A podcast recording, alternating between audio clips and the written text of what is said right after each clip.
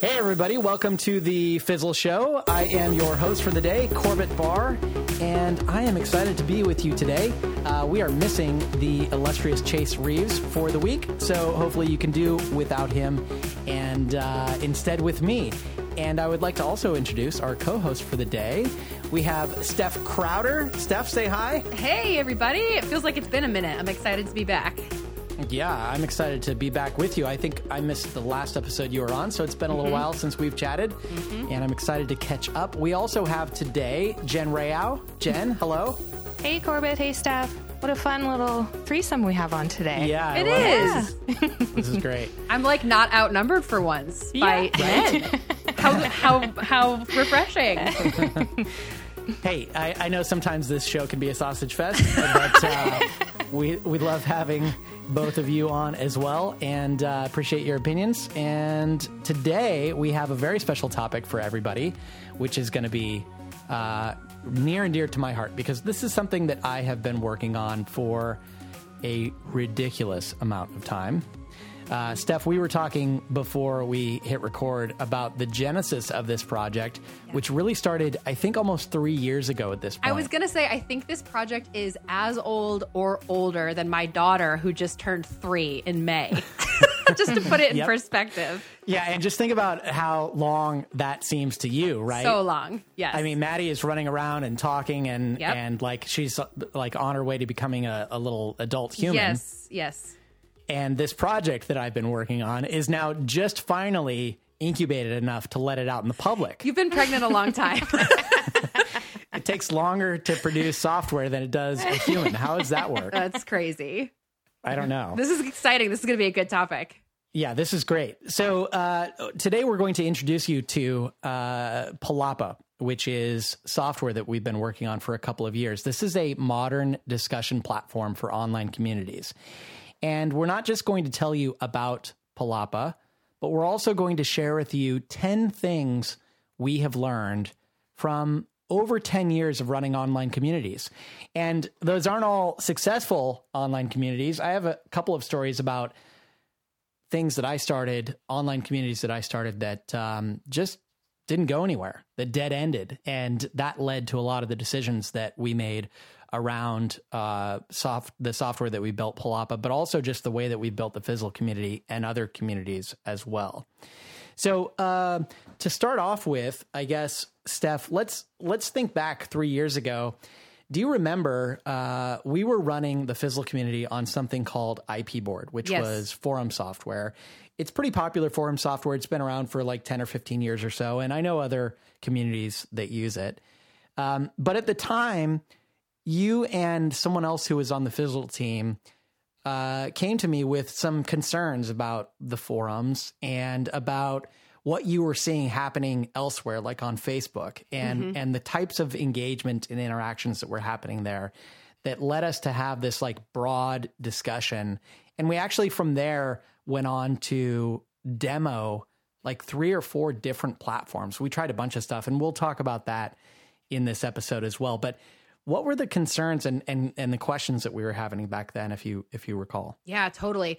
I think back, you know, those three three plus years ago, right around three years ago, and I want to say that that was probably right around the time that we started to see Facebook groups emerging quite a bit for online entrepreneurial crowds, right? So there were these free groups popping up. Uh, there were also groups that were technically like you didn't have to pay to be in them, but maybe you had to pay for a course to gain access to the private community.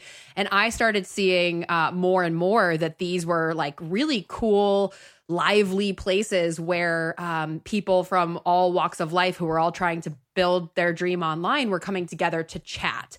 And before that time, there that really, I mean, at least like to me, I hadn't seen that happening so much on social media. We had Twitter, I think Instagram was like kind of just coming into its own. Facebook, I actually feel remember feeling like Facebook was on its way out right before this happened. And then these groups Right. came and suddenly people were connecting and hiring each other and promoting their podcasts and growing communities. And so we had had, like you said, IP board in our forums over in Fizzle, and they were quite lively. I mean, there were thousands and thousands of incredible conversations. I remember when I discovered Fizzle as a student myself as a as a customer it was 2014 and gosh the wealth of knowledge that was in there was like you couldn't put a price tag on it honestly but i think where we started to feel the pain is in this like craving for the instantaneous connection that you can feel in something like a Facebook group. Like when someone is replying on Facebook, you're seeing like the little, you know, ellipses, like someone's typing in real time.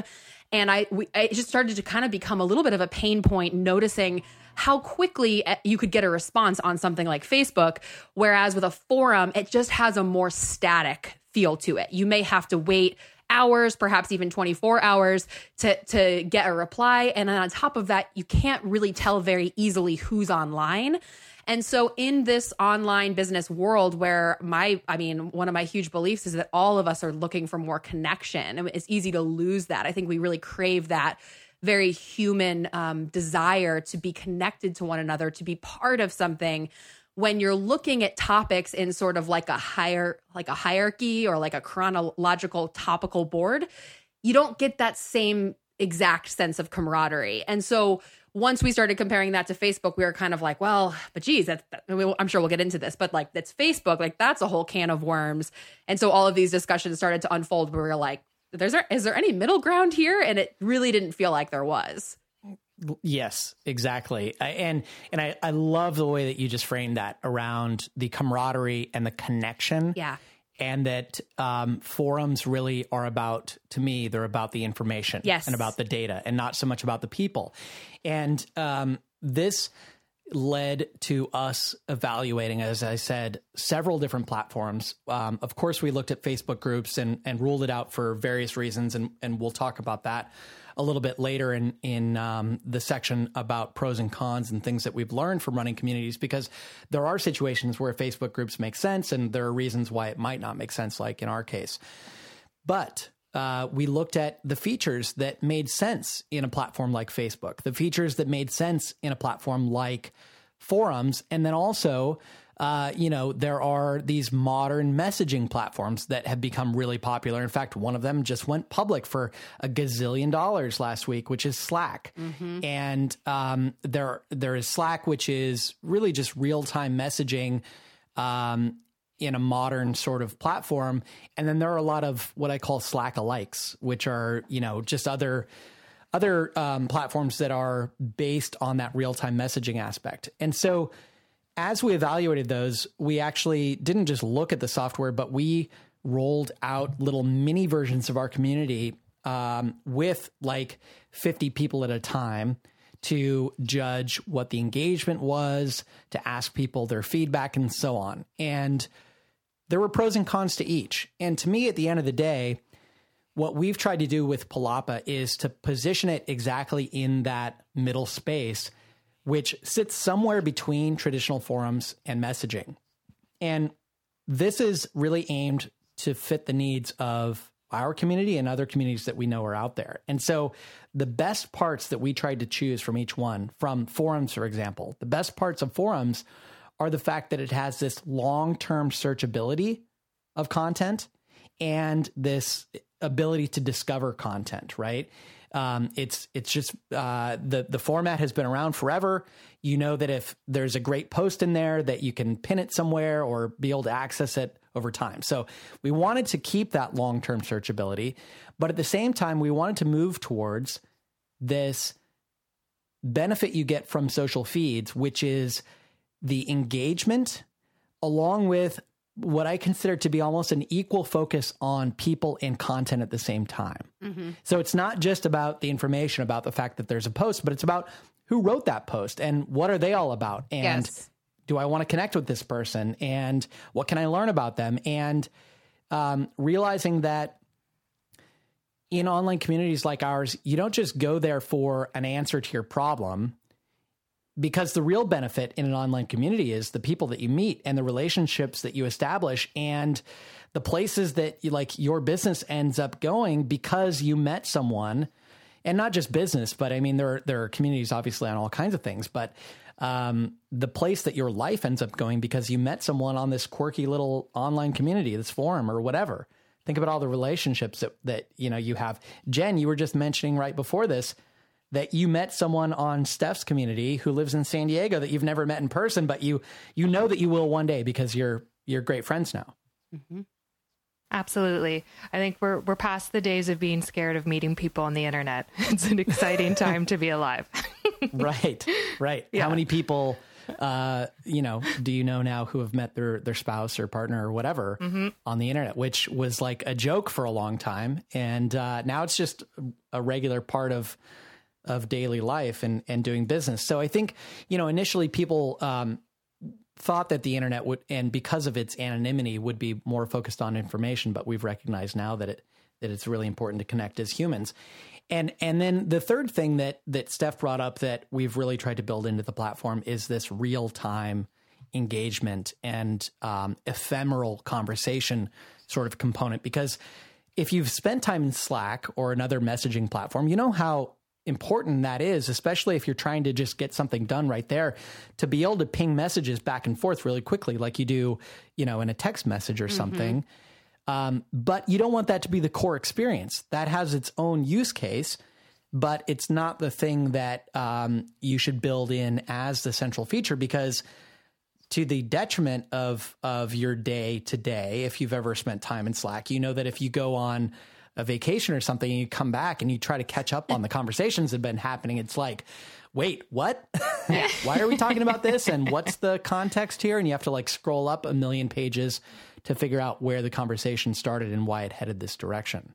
Mm-hmm. We we use mm-hmm. Slack internally for quite a while. You remember that, Steph? When oh yeah, as a team, and we only had you know five or four or five or six people in there at once, and even with that, it can become sort of distracting on a day to day basis, and also, like I said, hard to catch up or to find something that you had talked about before. Right. That's what I was going to add is I think sometimes one of the challenges of those super real-time platforms is that like you you can have these really juicy helpful discussions and then they're gone, right? Like they disappear. There's not a good way to share information that happened even days ago. Um, this is even mm-hmm. true on Facebook to a degree. You can the search function is actually pretty decent in Facebook groups, but yeah.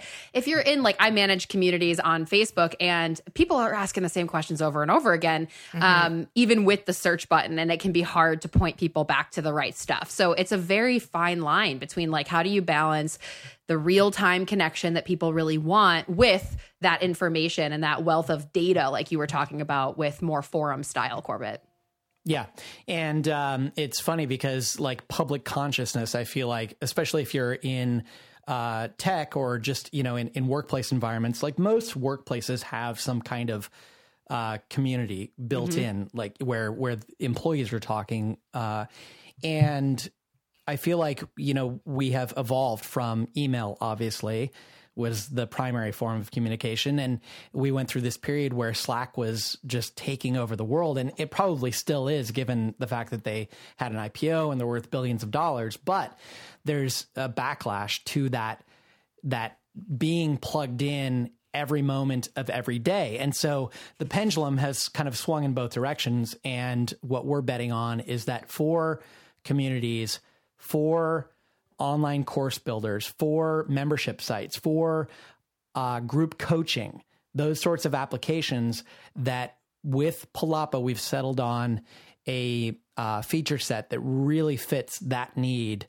well. And so mm-hmm. um, let me just explain a little bit more what Palapa is about. And then I want to get into 10 things that we've learned about building online communities that will work regardless of the platform that you are using, whether that be Facebook or Palapa or traditional forums or Slack or anything else. Before you so, get into that, Corbett, real quick, yeah. can I just say something really important about the Please. what I've learned in running Courage and Clarity for the past year and a half or so, whatever it's been. I just want to make a really strong statement about communities in general, which is if you're trying to offer coaching, group coaching courses, like you guys have to be paying attention to community. Mm-hmm. it is so this this is non optional, like non negotiable. this is the type of thing that I, I, honestly believe it will make or break the success of what you're building, especially like with every passing year. Information is cheap. Like I find myself saying that a lot. Information is dirt cheap online, and there are few things, if any, that haven't been done to some degree. So I believe where all of us can really stand out is in your ability to build a community that people are obsessed with, that people rave about, that they like can't wait to wake up and log on so that they can connect with people and learn. And so before we even get into this, I just want to make sure because I'm a course creator myself. For those of you who consider yourselves course creators or on a path to becoming a course creator, community uh, in my experience has been the number one differentiating factor.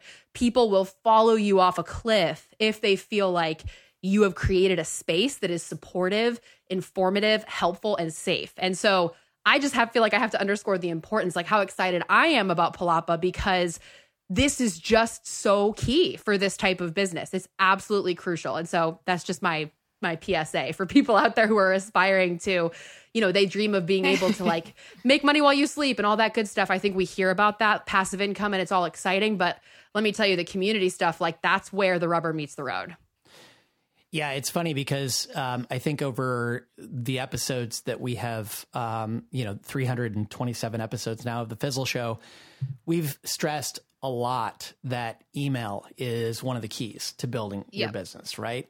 And I think that if I had to choose between email and having a community, it would be a tough call, mm-hmm. honestly. Um, because email is such a great channel for broadcasting things to a bunch of people and and so on. But community is such a deep channel. It's yep. sort of like the difference to me between blogging versus podcasting, right? Mm-hmm blogging is a, a broad stroke sort of application where you can reach a lot of people in a very shallow way, sort of like you can with email.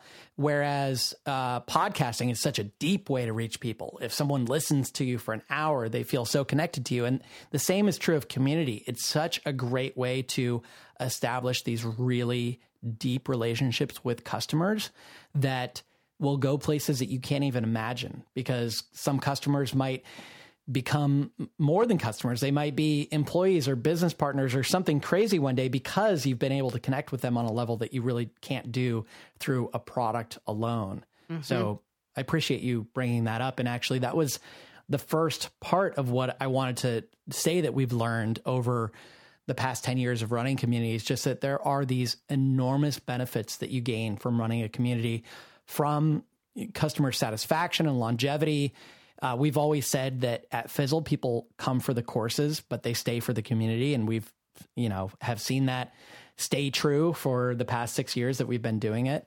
Uh, we know that customers stick around longer if they become engaged in the community. We know that we are so much more connected and close to our customers because we have a community. And this is, you know, to get a little philosophical about what a business is, a business is a hypothesis that that you have that you know there are people out there who have a, a problem that you can solve in a way that they'll be willing to pay for. And in order to prove that hypothesis and by the way it's not a one-time thing you have to continually prove it and evolve.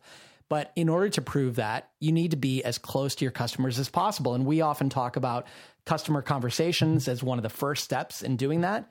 But one of the long term steps, one of the best ways you can do that is to have a community. Because now if you need to draw on someone's opinion, you have faces to put to um, to to the, the, the names and to be able to reach out to people and say, hey, so and so, Vicky or whoever it is in your community who's really active at the time. Hey, uh, I we're thinking about doing this thing. What do you think about it? Or we just rolled out this new feature. Like, what what should we change about it? And and you can just reach out to customers as easy as you could reach out to friends because you get to know these people so well, and that's something that you can't do with an email list. Right. Mm-hmm. So I love that point so much because it feels good on the provider's end and the student or community member's end. Like people want to help. And with an email list, sometimes you feel like you're typing and it, you know, it's going out. You just don't know everyone on your email list. But anyone that's showing up and providing help and communicating in forums, like you really get to know them and you get to know their projects or whatever whatever they're working on and it it really it really ups the feel good factor. And it, feedback is just so important. I can't, you know, if if we wanted to peel the onion back a little bit further, you know, and, and we talk about the the importance of email or community or whatever, at the end of the day, I don't know if there's anything much more important than feedback in running a business. Mm-hmm. And uh, community just gives you so much opportunity for feedback. Uh, Steph, you posted in Courage and Clarity the other day in your Facebook group. I I was spying uh, today before we jumped like on the call.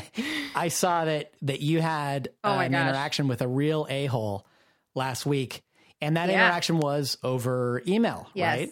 You Yes. had broadcast an email and and tell everybody what happened. Oh my gosh, this was great because it became. I- I'm sure you saw like what a robust discussion this became. I don't even know how many comments were on this post, but um, it's funny because I saw Pat Flynn posted something similar on Instagram the other day about how in the same like moment that he was sitting down to check his email, he got one email from someone who was like, "You've changed my life," and like I wouldn't be here without you. And very next email was like.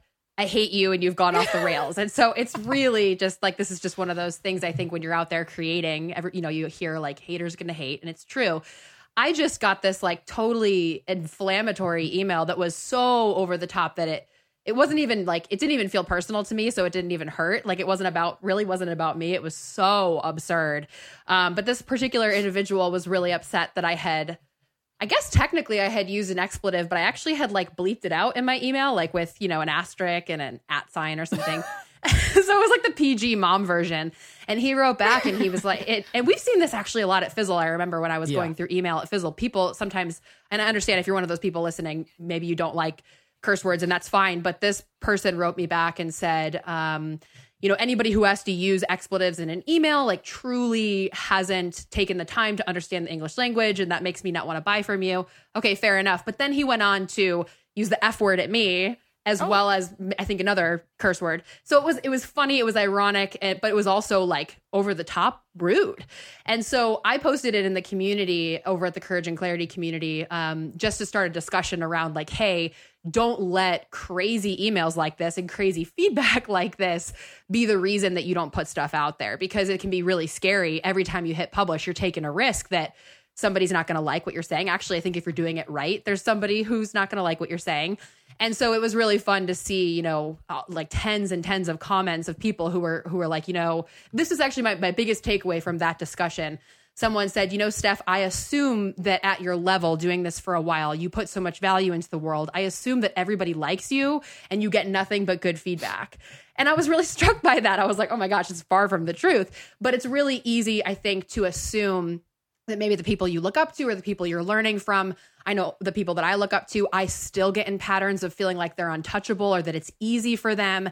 And i think one of the cool things that community allows you to do is like show your real side like show your struggles um, whether that's like hey, for me, for example, I'm 30 weeks pregnant today. That is really hard. And I like using my community to share about those challenges. Or maybe it's a challenge of getting a tough email, but that can be a really cool thing you can leverage in your community is to show a little bit more of your rough edges than I think you would be able to on your podcast or in your email list.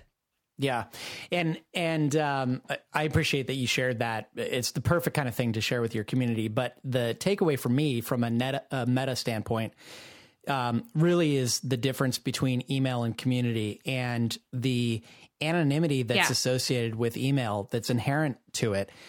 Um, just leads people to feel like they can be a holes to you, which is crazy Yes. because you would never talk to someone like that in person. Mm-hmm. And to me, a community is somewhere in between those. Obviously, it's not in person, but because certain kinds of communities, uh, the way that you build the community and the software that you use can really put faces to names and remove some of that anonymity and connect you much closer so that either a-holes like that won't even participate or people who for one reason or another had a bad day and decided to take it out on you because you're just this like figurehead Right. uh, wouldn't do that in a community i can't remember the last time or if ever we have gotten anything really nasty posted in the community Yes, that's true.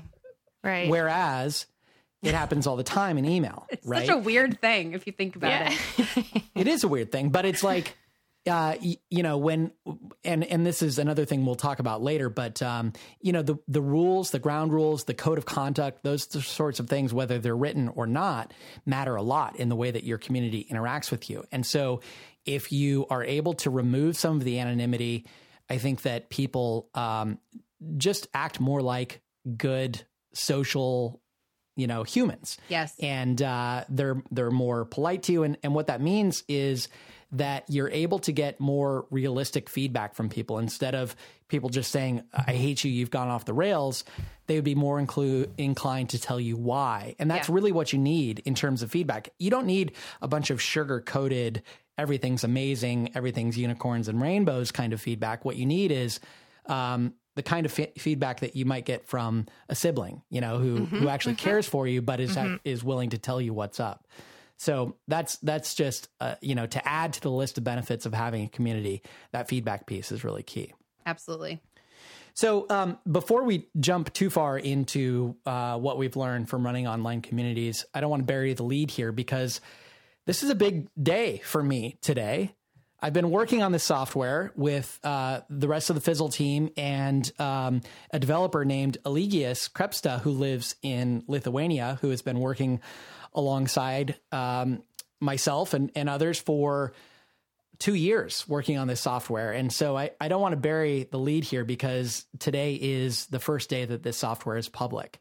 And I would love for people to check it out. And uh, if you have been thinking about running an online community or you've been running one, but it hasn't been going so well, or you've been frustrated by the software platform that you chose, whether that be IP board or Facebook groups or anything else, uh, I would love for you to give Palapa a shot. And so let me just explain a little bit more.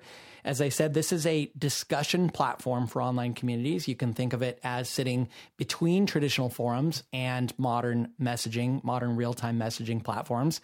We really have tried to build the best parts of forums, of social feeds, and of messaging apps together for online course builders, for membership site owners, for coaches who are running group programs, and even for small work teams like uh, Fizzle, for example. We've used it internally at Fizzle for a number of years uh, just for the team members to communicate, as well as it has been powering the Fizzle community for over a year now.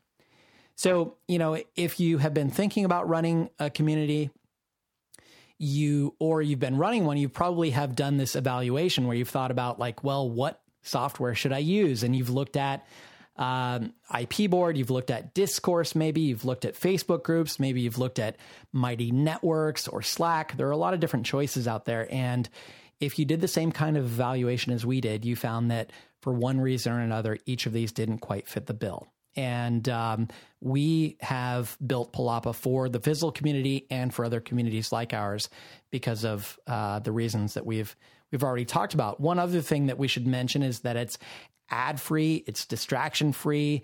You don't have to worry about people who are inside of here like getting distracted by other stuff going on because they are here uh, 100% for you and your community. There's no spyware, privacy issues, all that kind of stuff that you might have to worry about with Facebook and others. So it is available to the public today. Palapa at palapa.co. You can go and sign up for your own community, start um, kicking the tires, testing it out, seeing what the software looks like. And uh, we really want to help people get their own communities off the ground. So if you sign up in July, I will reach out to you and ask you what you're working on and um, try to help you make a plan for either moving from whatever platform you're already on or for getting your own community off the ground. So if you sign up during July, expect to get an email from me, and um, I will do anything I can to help you succeed with your community and uh, to make Palapa the right kind of platform for you. So, So exciting. Um, yeah, this is exciting. So it's P A L A P A dot C O, You got correct? it. Just in case um, anybody wanted the spelling. Yes. And if you, you're not familiar w- with what palapa means, uh, there's there's th- the best way to figure out what a palapa is, I think, is to watch season five or four of Silicon Valley, which Yes. is just an amazing show if you've never seen it. It's an HBO show that kind of parodies the culture that happens in Silicon Valley around venture capital backed startups and so on. Um, but in one of those, TJ Miller, who's uh, one of the actors on the show, gets obsessed with something called a palapa. And for me, uh, it has other meanings. It's had meanings, a meaning for a long time because a palapa is something that exists all over Mexico and in other countries, in the Philippines as well.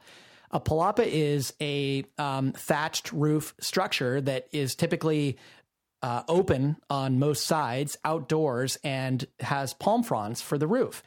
And if you live in a hot climate, uh, you need refuge from uh, the outdoor elements. And so it's this sort of public, sort of private place where you can have a nice conversation. Mm-hmm. And when we were brainstorming names for the software, we were in Mexico with a group of friends and um, we were talking about all kinds of options. And we happened to be sitting under a palapa while we were having this conversation. so it just made so much sense. And, and that's why we called it Palapa. So yeah. palapa.co, P A L A P A dot C O.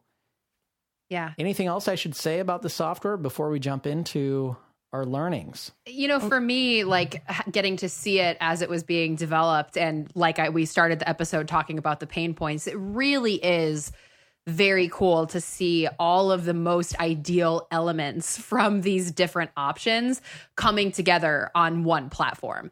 Um, I what I love about it is you know, you've got the real time feel. Like the minute you get in there, it's really cool because you can see who's online, which, like, for me, I just love that little green bubble. It's like, who's here? Who can I talk to?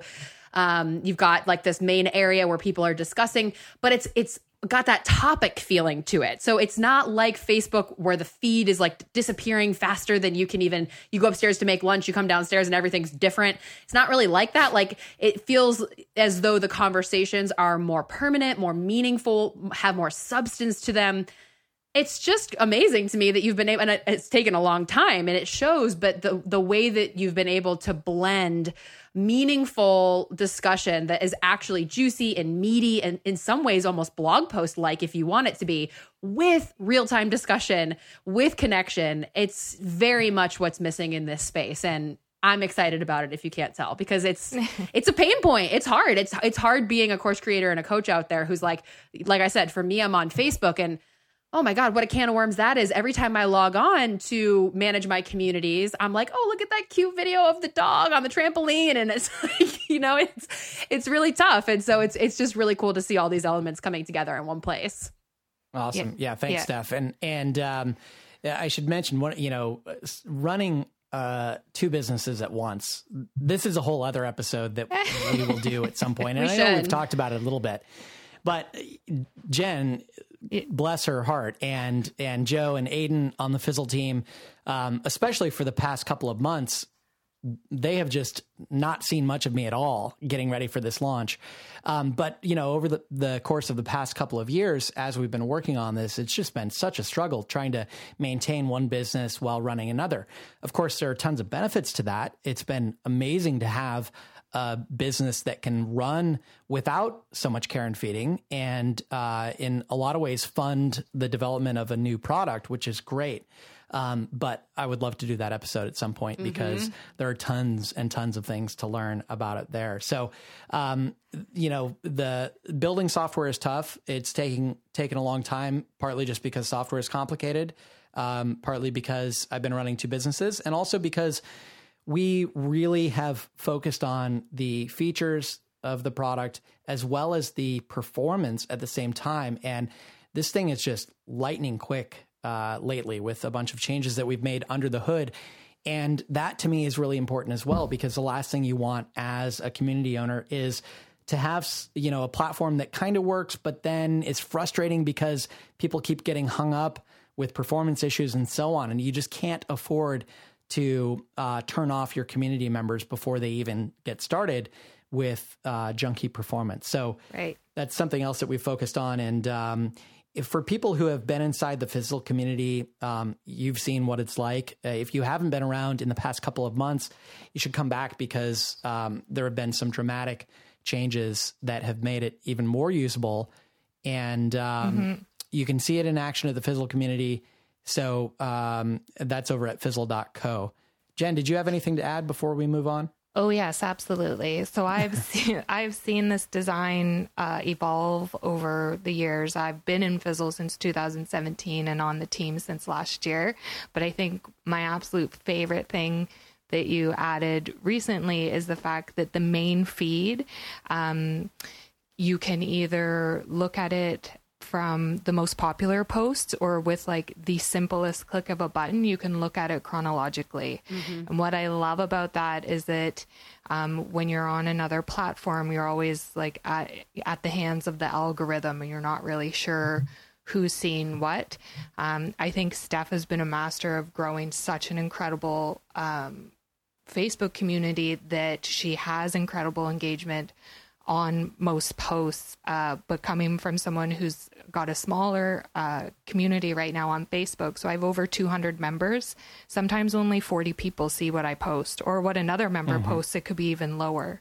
Mm. Um, so I love the control that a business owner can have over if they get the right people into Palapa um, you know, people are actually seeing what they need to see. And if someone likes seeing the most popular posts, that's what they'll see. And I, we've had other people say, "Oh, I really like it chronological." It's like, well, cool. You can you can choose that on your own, and I just think that's so cool. Yeah, you can just click that button, and it's not buried. Uh, no, like today, um, when I was over on on Facebook, I was trying to find the latest post to see um, what had been going on. And it takes a minute to find that little drop down thing and click it and so on. So mm-hmm. those are lessons that we've learned. Uh, another thing that I love that we've added recently is, uh, you know, we have trending posts so that you can see kind of what's hot right now versus what's been hot in the past week or the past month.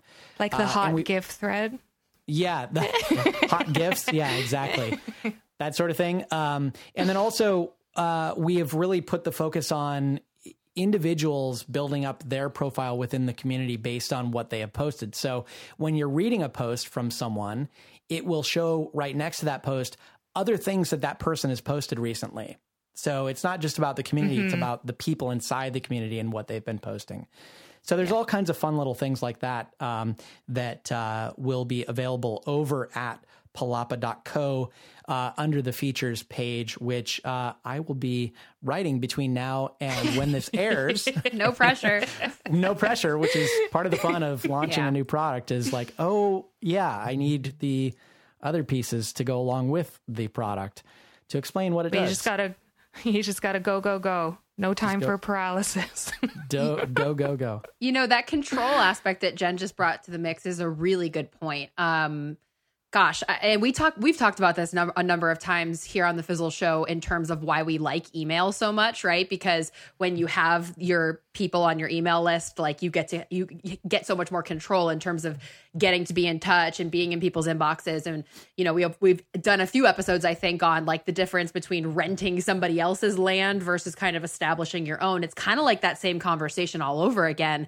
Uh, because as jen said very sweetly of you jen i have had a lot of luck right now on Facebook with my community. But let me tell you, over on Instagram, thank God I just found this actually. I saw there was like a big algorithm change on June 1st, and my engagement has absolutely tanked. And it is so frustrating mm-hmm. as a mm-hmm. business owner mm-hmm. to feel like we're already working so hard to create like the content and put it out there, and you get up the guts and then and then they limit your reach. I mean, man, it's just really frustrating. So it's really cool that there's this that Palapa is now kind of a space reminds me of email where once you get people in there, you're in front of them. You're not at the mercy of what Zuckerberg wants to do, which can be mm-hmm. extreme. It's great when it works and it's horrible when it doesn't.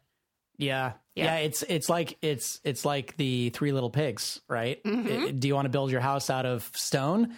um, or out of twigs. And there are benefits, obviously, to being in a social platform like Instagram because there are, are millions and millions of people there. So you get access to those people. But right.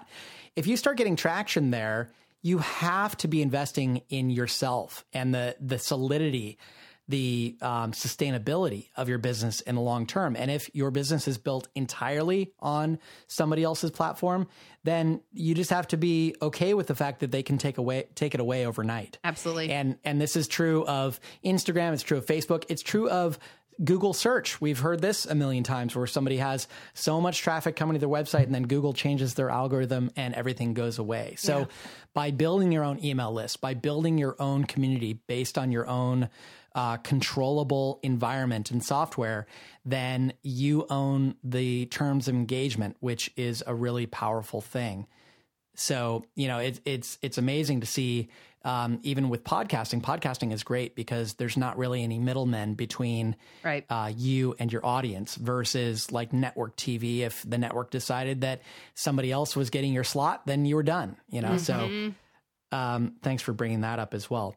All right, I want to make sure that we have enough time to talk about lessons learned. So we already covered the enormous benefits to running a community. The next thing that I had here was about the care and feeding. So let's get into the things that you need to do to make your community thrive. This is a lot of what we've learned, I think. Aside from you know the benefits and aside from which software to use and so on, when we think about running a community, any community, on any platform. There are certain things that you need to do to make it work. And I know firsthand that you can't just throw up some software, send an email out, and then sit back and watch the community thrive because I've tried that before. Way back in the day, um, I had several attempts at building communities that didn't work. And I know how frustrating that can be. So, care and feeding comes to mind as one of the first things. And from my standpoint, what this means is that you or someone or all of your team need to be dedicated to engaging with the community. And that means real time. That means you have to be in there frequently, spending time responding to people, encouraging people, posting things for people to read and to respond to, because it won't grow on its own, especially not right away. And so, you know, we talk about the benefits of running a community. Well, anything with benefits is going to have a cost to it. And the cost of running a community is that it's going to take some of your time. Now, that can be a lot of fun time. You know, that's that's one of the um, most enjoyable parts of my day is spending time in the community. But it does mean that you have to, um, especially in the beginning, plan ahead for setting aside time to focus on the community. Ideally, for the first several months, I would advocate for uh, setting aside a couple of hours a day for you, if possible, to be in there in the community posting and so on. Um, I don't know what your experience has been, Steph or Jen, but do you care to add to that? I would definitely agree I that think it, it's- Oh, sorry, could you, Jen, you go ahead.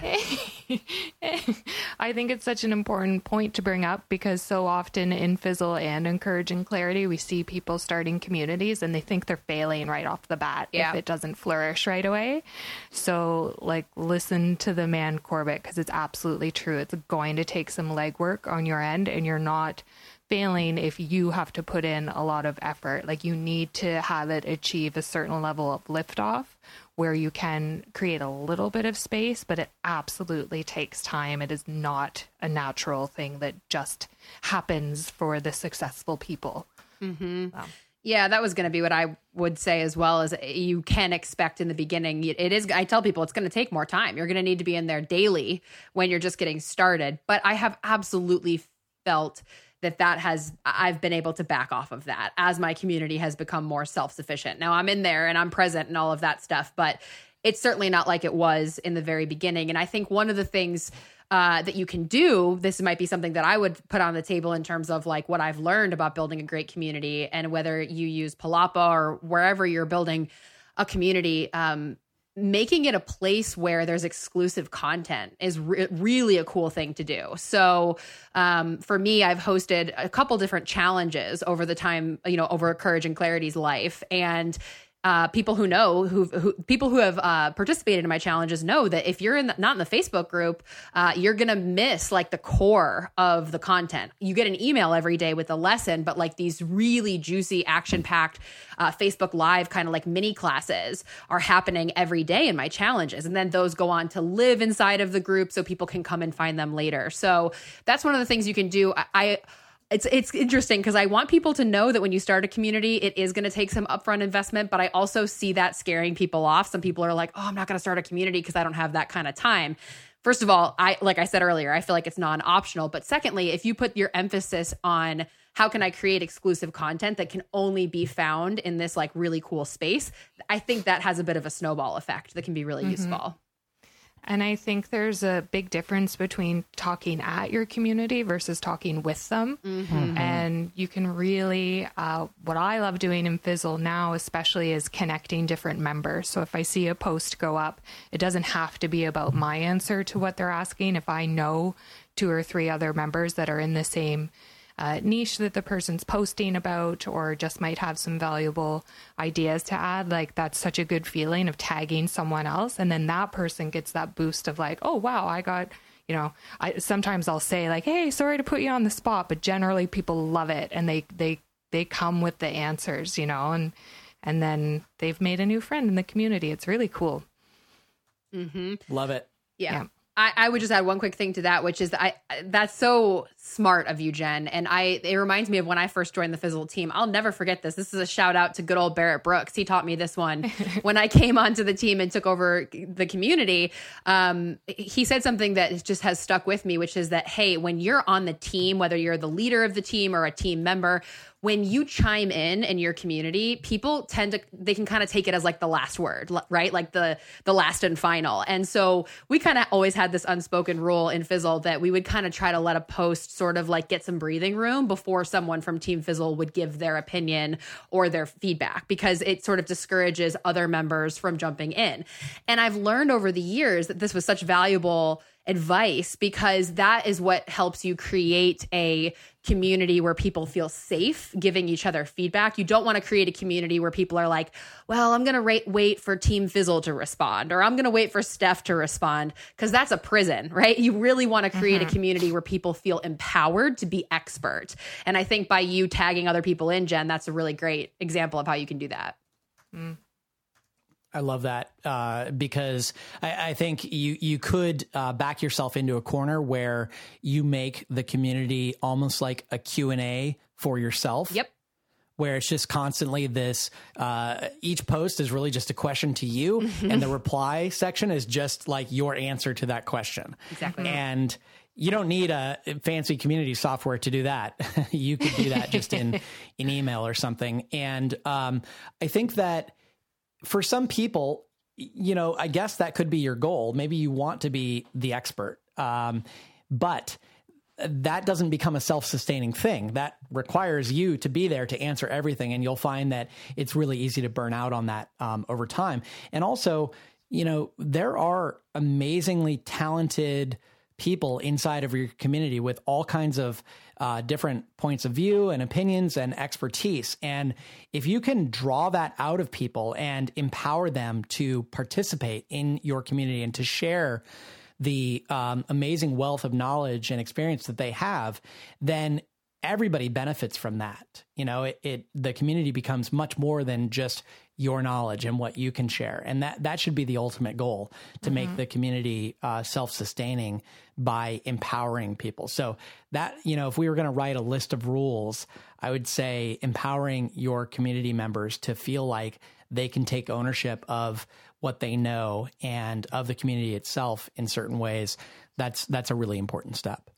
Yeah, and it can be such a confidence booster too, because I remember coming into Fizzle brand new to the online space, but being a part of Fizzle and answering people's questions helped me realize and bring forth the all of the work experience I had had for the whole rest of my life. Where sometimes you come online and you think like, "Oh, I'm starting all over again," um, and so just being in that empowered space where I could answer questions or offer insights, I remember that being like a real little turning point for me and my confidence in growing online. Hmm. Love it. Love it.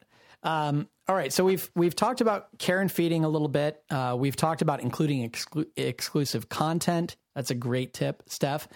Um, something that that um, I, I, don't remember which of you said it, uh, Jen. Actually, I think uh, you talked about this this idea of talking with your community and not at them. I love that, and um, I would just uh, uh summarize that maybe as saying, be a community member yourself. Uh, and this is something I've tried to do along the way um, where I don't just, you know, act as the community facilitator, but sometimes post things that are going on in my life, in, in my business, and so on.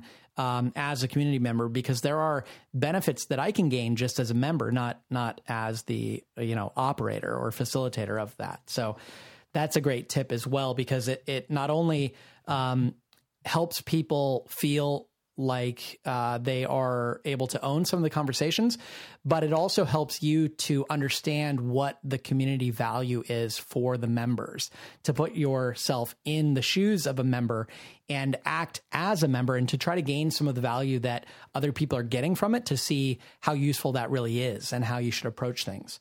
So that's that's a great way um, another great tip as well. Um, okay, let's see. I, I would love to also talk about getting help from active members. So mm. you don't necessarily just have to rely on yourself or uh, people that you hire to encourage and grow and foster the community, but you'll find along the way that there are going to be people who really step up and become very visible, very vocal, um, very engaging um, people within the community. And you can harness that and leverage that and encourage those people. We have uh, a long history at Fizzle. We've been running this community for six years, and we've seen that some of those people will come and go as well. And that's mm. a natural part of the evolution of a community. Um, but along the way, if you sort of recognize those people, if you reach out to them, individually and encourage them and appreciate them and thank them for what they've done, then you can really get a lot of contributions from people that can make the community much stronger. So uh, I think it might be natural for some people to feel like they need to be the expert inside of their community if they own it and they might feel threatened or something by people who are stepping up and and being vocal and so on but we've really tried to go the other way with it and encourage that. And uh, it has really paid off over the years with people just because I can't be in there all the time. And, and our team members have, you know, all kinds of other things that they need to be doing. So anytime that people are willing to be in there spending time, um, being vocal and so on is, is valuable to us.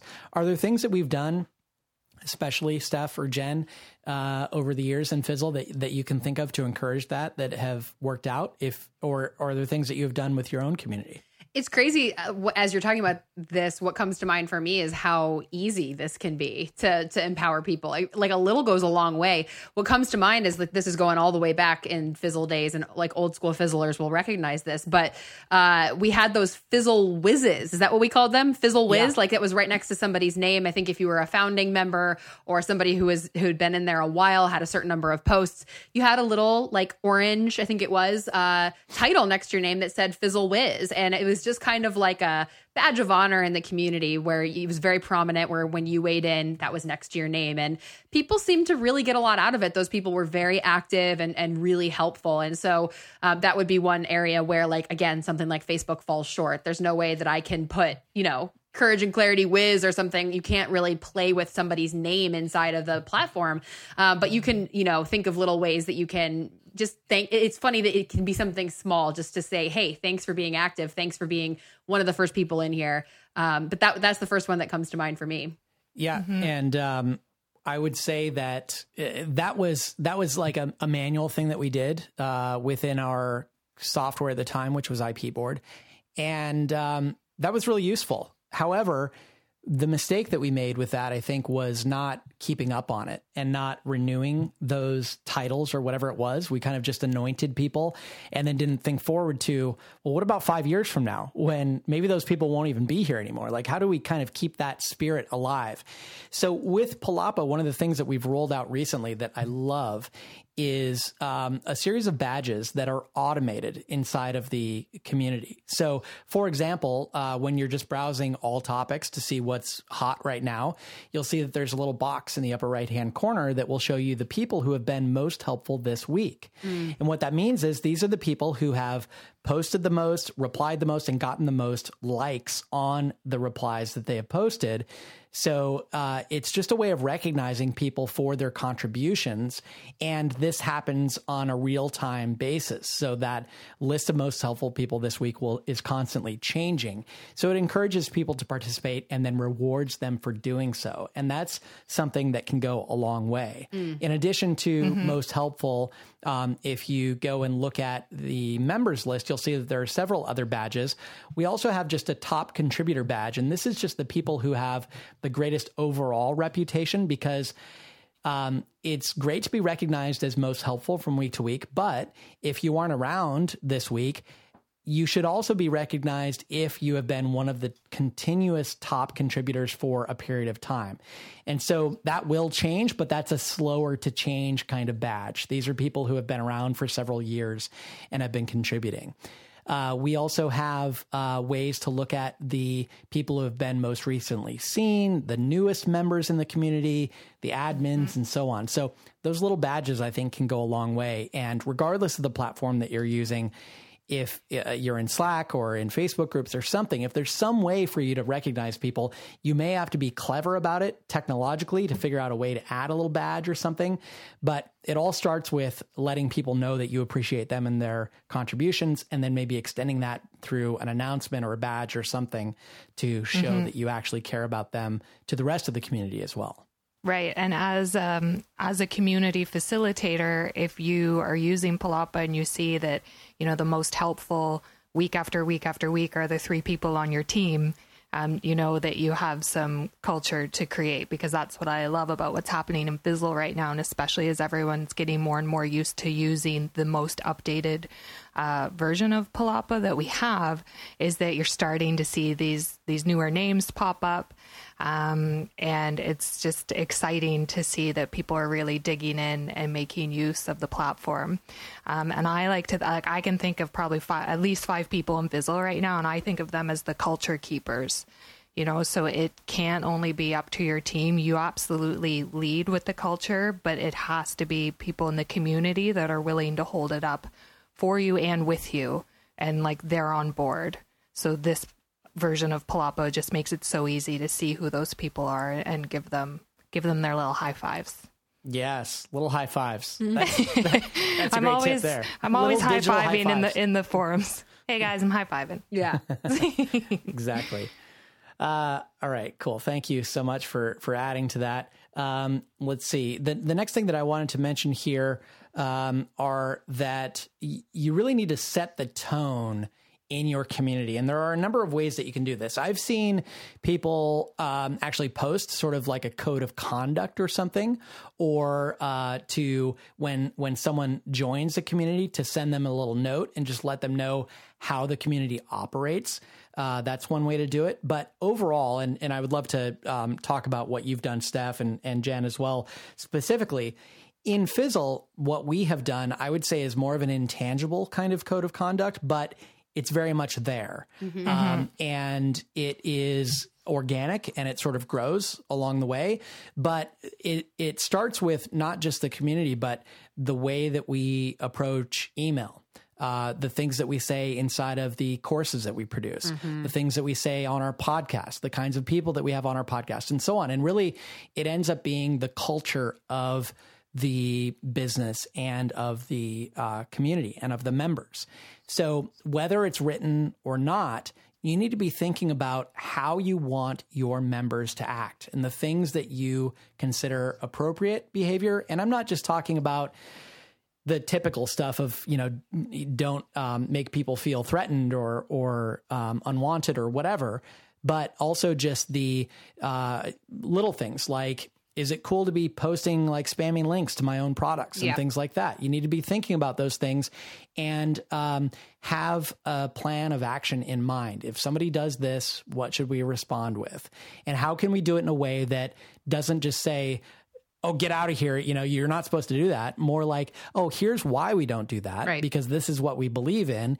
And um, instead, we encourage you to do X, Y, and Z, sort of redirecting behavior, like you might do with a three year old if you happen to have one of those running yep. around at home, right, Steph? Mm-hmm. yeah, I couldn't agree more. I think that that really, you hit the nail on the head with the culture that you set as the figurehead, as the the tone setter, as you put it. Um, I have, I think Jen, you would probably agree with this. We've been lucky over at Courage and Clarity. We don't have too much of too much like I don't know, like people we've had to boot or anything like that. And I think it comes down to people um, getting to know me and my style and how I present myself, and they want to be part of something that feels. Um, I don't know, where, where we value camaraderie over just like being self promotional.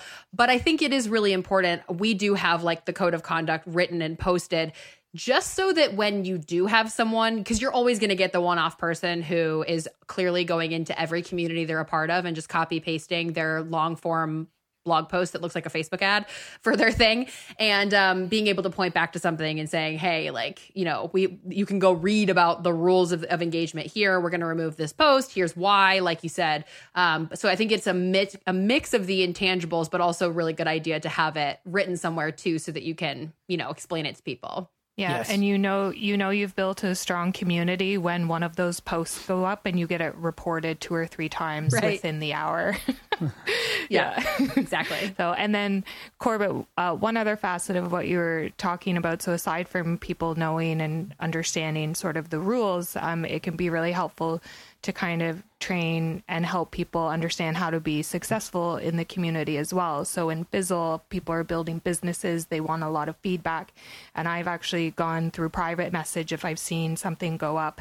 Um, asking for feedback and it'll be like, hey, what do you think of my website? And I'll I'll mm. private message the person and say, give them three things to to answer specifically, like repost, get more specific about what feedback you want, and you're going to have a way better result.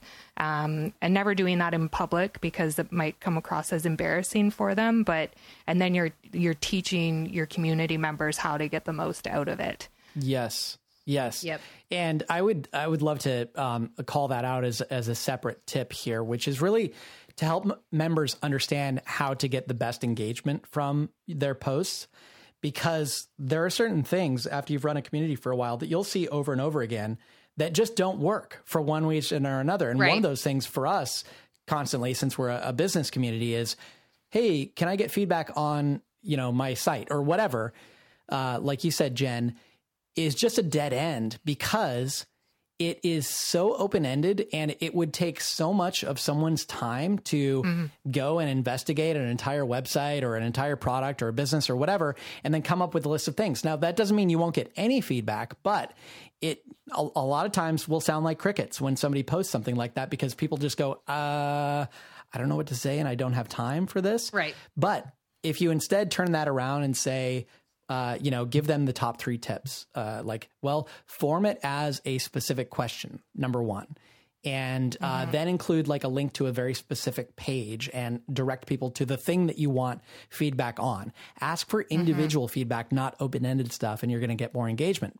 The reason I bring that up is the meta point here that I want to make, Jen, thank you, is is just to help people understand how to get the most engagement with their posts. And so this would be a great thing to send people along with the code of conduct, just like a list of top 10 tips for getting the most engagement. And uh, I'm making mental notes here because I think we should be doing this. We don't actually do this. We we kind of one off help people understand, but if you could mm. do it on an automated basis or when people join, it's a great way to um, to just make sure that people are getting the best experience possible because you know, people come into a community hoping to get something from it. And if their first experience is that they make a post and get no responses to it, that's a pretty bad experience. And, and that can be the kind of thing that turns someone off. So it's in your best interest and theirs to be posting in a way that encourages engagement from other community members. Mm-hmm. Mm-hmm. Um, we're getting towards the top of the hour here. So, uh, the last thing that I want to um, leave people with here before we wrap up is another tip about encouraging engagement. And this is something that um, both Steph, you, and Jen and Barrett Brooks before you, um, being on the Fizzle team and really being in charge of encouraging engagement in the community, have done in different ways. But you really need to be uh, bumping up engagement every once in a while with a structured sort of post or a challenge or mm-hmm. something. Mm-hmm. And uh, a couple of things that we've done are challenges. We've also done open-ended questions. So if if um, each of you wouldn't mind, would you share something that you have done either in your current community or in the Fizzle community on a regular basis that is like one of your go-to bag of tricks that you use anytime you want to get a bunch of conversation flowing? Video. I want to make sure everybody hears that. Video is so important. And I know everybody's talking about it, but it is true. Like, uh, because communities are places where people are coming to connect and to learn and to grow, um, especially if you're somebody who likes people, which I'm guessing if you're building a service based business and uh, you're craving community, you probably are.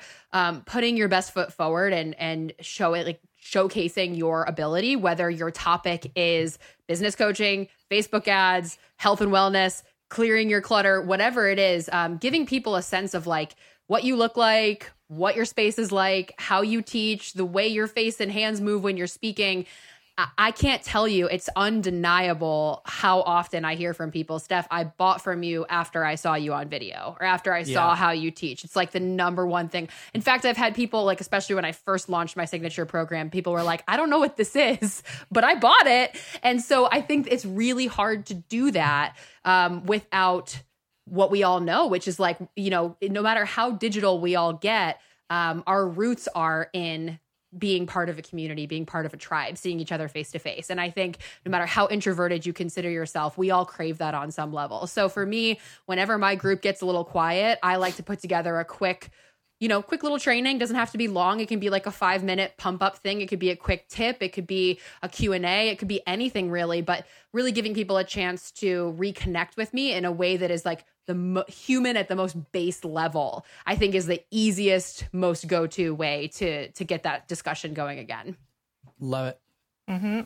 And if I had to look back in the past year at uh, my Clear Your Life community, Courage and Clarity, and Fizzle, the thing that I've seen the best results with are challenges. Yeah, yeah. Mm-hmm. So run them in all of the, it always boosts engagement. It creates a cohort of people that, you know, they, they know the challenge by name. They kind of nickname each other in it.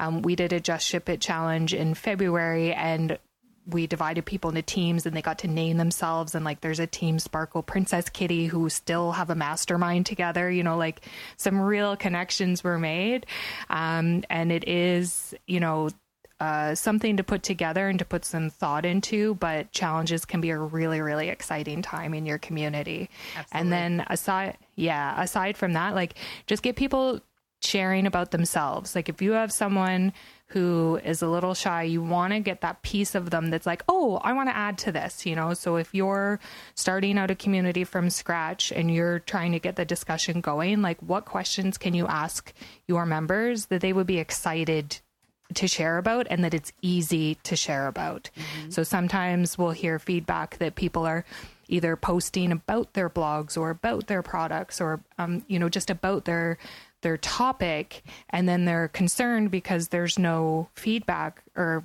engagement but it's like well what's someone going to say? Like hey that's you know hey nice blog post right? Like people want to talk about themselves. Like it's like seeing yourself in the wedding photo like Steph always brings up you know you're looking for yourself in the photos mm. um, and that's totally okay it's a it's a human thing so how True. can you get people talking i really think the easiest way to get people chatting is to have them sharing about themselves mm-hmm. or sharing about what they're working on i think that's really good one and last one i'll throw on the pile is controversial opinion i mean this kind of goes mm. back to mm-hmm. uh, what we shared earlier about like the super ridiculous off the wall email i got i mean i shared that because i wanted wanted people to see my rough edges, but also I'll be honest, I knew it was going to spark discussion because it was so ridiculous. And so you can uh, post things that really are like kind of clickbaity that somebody can't help but comment on something like a this or that like are you team this or team that uh, really gets mm-hmm. people talking. That's another kind of go-to especially if you have a, a like a contrarian opinion in your industry.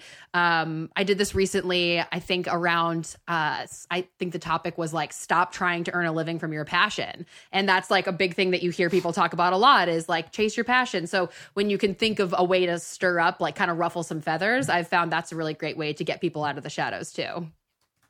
Uh, I mm-hmm. love it. Yeah, don't always post positive, agreeable stuff. Yes, right. it gets uh, it gets a little old after a while. And um, one other thing that I'll add to this uh, before we wrap up here is you should have a break the seal kind of question or activity for new members. Totally. Mm, because mm-hmm. so many people by default will come in and just um, lurk, and that's that's fine. But if you want to have the greatest chance of retaining someone for a long time as a community member, uh, you need to find a way to pull them into the conversation. You know, it's like whenever you go to a uh, cocktail party, this is something I've witnessed myself do. Um, if I go to a, a conference event or a cocktail party or something and I don't really know anyone, if I uh, just kind of lurk and listen and have a couple of like light little whatever conversations, then it's really easy for me an hour later to go, eh, I'm out of here, and then just Mm-hmm. kind of sneak out the back door because there's no one there who's going to go, Hey, where did Steph go? You know, or where Yeah. did Corbett end up? Yeah. Uh, Versus if you you know, invite someone in and say, "Hey, who are you? What's your name? Like, tell us about yourself." Blah blah blah. Then uh, at least somebody knows your name, and Yep. and it makes people more likely to participate and less likely to just sneak out the back door. So, some sort of break the seal question. An easy way to do this is to have a, a welcome thread where you have people introduce themselves when they show up. Uh, but you could have other activities as well. You could ask people to just go comment on someone else's post, you know, to reply to something or or whatever. But um, giving people license to actually write something in the community as opposed to just reading is a great way to involve people when they first sign up. Yeah, totally. I think we've all observed once you get somebody posting once, they're so much more likely to post again. Yep. Uh, thank you both for being here and sharing. I feel like we could easily have a second episode about this stuff because we've been doing it for so long, and there is a lot of um, care and feeding and and um, management and both art and science, I think, to running a successful community. And it is so worthwhile. There's a reason that I've been doing it for 10 years in various forms and six years specifically inside of Fizzle. Um, and that both of you run communities as well because they can really pay off in major ways. And also, it just feels good to know that people are there getting value from something that you facilitate but don't have to be 100% in charge of, which is great. Um, also, thanks everybody for listening to, uh, for letting me share Palapa, the the uh, public launch of the new software that we've been working on for so long. Palapa.co over at p a l a p a dot co. It's our new community discussion platform. And again, if you are a uh, course creator, a coach of some sort, membership site owner, or somebody who's just interested in building online communities, I hope that you'll check out Palapa either for your own use or for someone you know. Maybe you are in a community and they're using some kind of crappy software that you're tired of and would love to see them upgrade. Uh, consider Palapa as an option. And um, if you sign up for Palapa in July, expect an email from me directly and um, I will ask you what you're planning to do or what you're hoping to do. And um, if it makes sense, I'd be happy to have a call with you or uh, to help you over email figure out either how to move from an existing software platform or um, to launch a new community on the Palapa platform. So, with that, thanks everybody for being here. This is episode 327. You can find the show notes over at fizzleshow.com slash 327. And uh, until next week, hope you all have a good one. Thanks, Steph. Thanks, Jen. And we'll talk to you all soon. Thanks for having us. Bye, everyone.